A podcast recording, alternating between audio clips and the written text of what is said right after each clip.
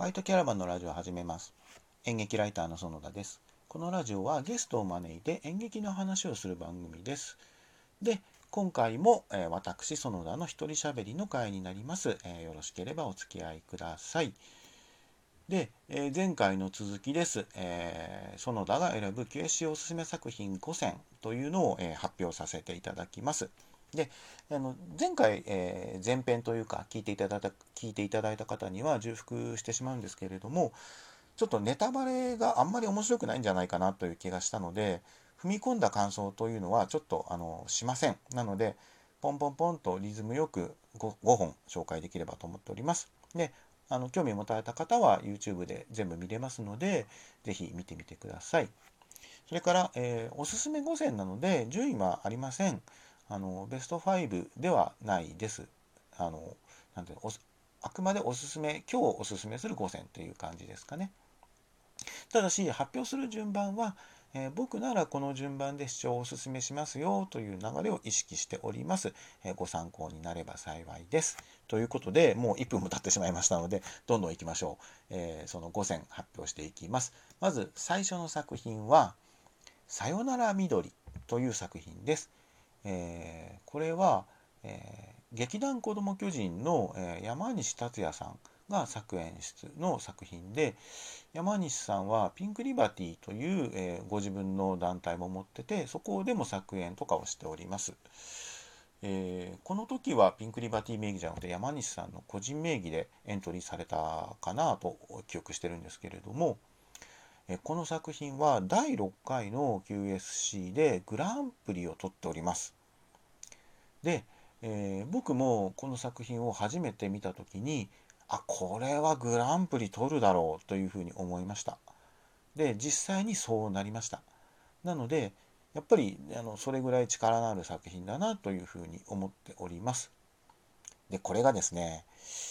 えー、おすすめしてるんだから僕大好きなんですけれどもその作品の雰囲気を言うと結構ネタバレになるかもしれないなと思っていてそれをまあ本当は言いたいんですけどあえて言いません、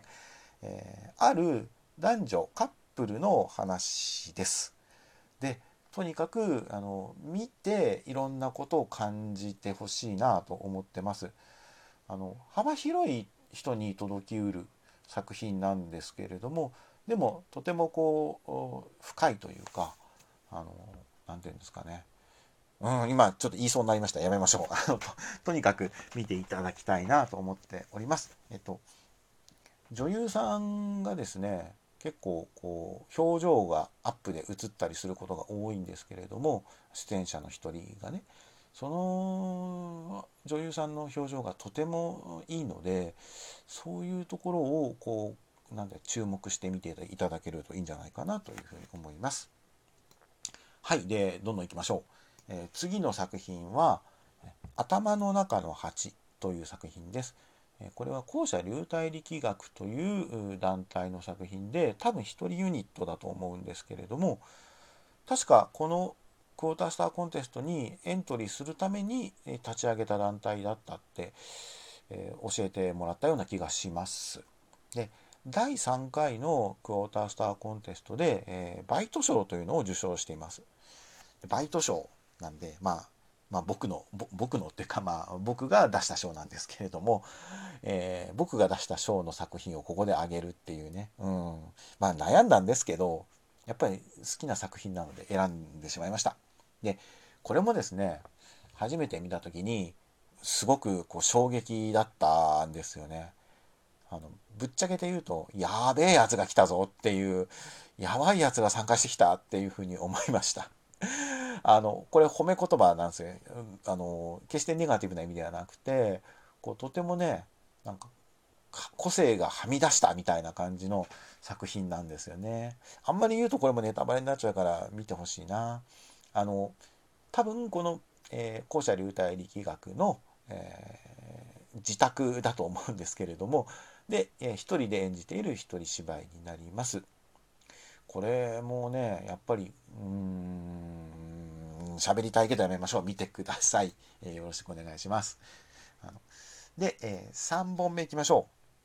う。えー、3本目は、え夕食という作品で、これは中野劇団という作品です。あ、ごめんなさい。中野劇団という劇団の作品です。えー、こちらは第5回の、えー、バイト賞を受賞しております。うん、またバイト賞かっていう感じですよね。すいません。でも、うん、選んじゃいました。えー、中野劇団は、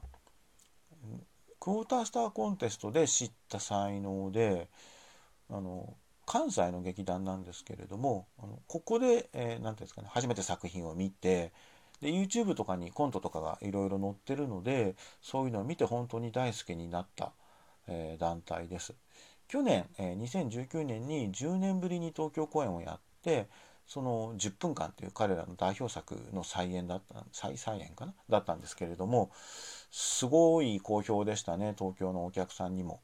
劇場がすごくどっかんどっかん受けていてああ東京公演できてよかったなってすごく思ったんですがまあ今受けたとかコントとか言ったんであれなんですけど基本的にはその笑いというかコントとかシチュエーションコメディとかをやってる劇団です。でこの夕食なんですけどこのこの作品に関して言うと若干説明しても多分ネタバレにはつながりつながらないんじゃないかなと思って話すんですけどまあ、えー、とある夫婦の食卓の話なんですね、まあ、夕食なんですけどで、えー、カメラに、えーと、横顔というか半身というか、えー、カメラを横からカメラに横から映っている奥さんの、まあ、表情とあとカメラに対してまあほとんど正面から映っている、まあ、旦那さんの表情この2つをぜひ堪能してほしいなと思います。まあ背中が語るってこともありますし横顔が語るっていうこともありますし正面の顔が語るっていうこともありますし、まあ、とにかくいろんなことが語るんですよねこの作品はね。で結構淡々としたあの雰囲気で進むんですけれどもこう何て言うんですかねえぐるようなこう面白さっていうのがあるんじゃないかなという気がします。今ね言おうかどうかすごい迷って口にしてしまいましたがこれもやっぱりここぐらいに留めておかないとやっぱネタバレになっちゃうんですよね。うん、やっぱり先入観を持ってみるとそれはそれで見やすいんですけど、うん、でもその驚きとか発見とか新体験みたいなものっていう良さももちろんあるのでどっちかというとあの僕はそっちの方を優先したいなというふうに今日は思っております。はい。うん、これだダメですね。このちょっとでもこう情報を足そうと思うと絶対余計なこと言いますね。はい。どんどん行きましょう。えー、あと2本です。えー、次4本目。えー、4本目は、えー、みどりちゃんもうすぐベージュちゃんという作品です。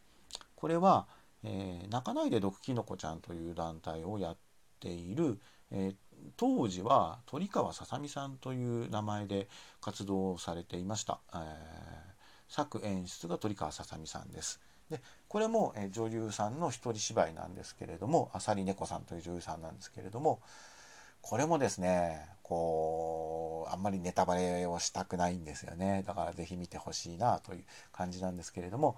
え、第4回のバイトショー、はい、バイトショー3連続です。すいませんっていう感じなんですけど、まあ、え、第4回のクォータースターコンテストでバイトショーを受賞しております。うん。僕が選ぶんだから、ね、バイトショー僕も選んでるんですから当たり前って言えば当たり前なんですけどね。うん。まあ、ちょっと自分でもどうしようかなと思ったんですけど、中野劇団の作品はバイトショーを取ったやつじゃないやつにしようかなとかいろいろ考えたんですけど、うん、でもまあちょっとこれはご了承ください。はい。で、演劇っていうのは基本的にフィクションなんですよ。だけどそのフィクションをどう響かせてどう客席に届けるかっていうのが一つ鍵になると思うんですけどこのみどりちゃんもうすぐベージュちゃんはそのフィク演劇的なフィクションの作り方が上手というかやっぱ一種魔法みたいなことを起こしてるんですよねって言って、ああ、しまったってちょっと思ったんですけど、まあやめましょう、言うのね。はい。ぜひ見てください。その女優さんの一人芝居で、えー、て言うんですかね、そこにいろいろこうこもっている、込められているドラマみたいなものを、えー、いろいろ堪能していただければと思います。はい、次、最後、5作品目。えー、これは、えー、最後の5本目は、10月20日地下紙あるいは羅針という作品です。これは明日の能天気という団体の作品になるんですけれども、え今まで紹介した4作とくらくら、え 4, 作4作と違う点はこれは、えー、〇賞みたいなものを受賞した作品ではないんですね。えーと、参加してくれたのは第4回だと思うんですけれどもだから第4回のエントリー作品っていうことになると思います。で僕はあの先ほど申し上げた通りあるいは前回か前回申し上げた通り、えーと、1回から6回目まで全部見ているのでそのなんたら賞みたいなものを受賞してない、まあ、あるいはグランプリなどを取っていない作品の中にもいい作品がたくさんあるってことを本当によく分かっているので、まあ、そういう意味も込めて選んでみました。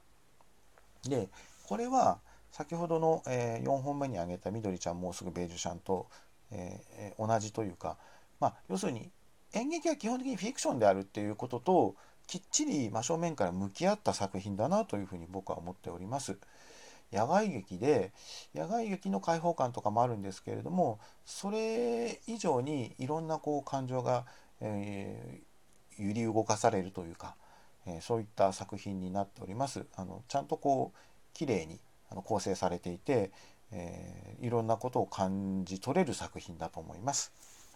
ということで、えー、5本挙げてみました。えー、さよなら緑、頭の中の8、夕食、緑ちゃんもうすぐベージュちゃん、うん、えー、10月20日、地下紙あるいは羅針でした。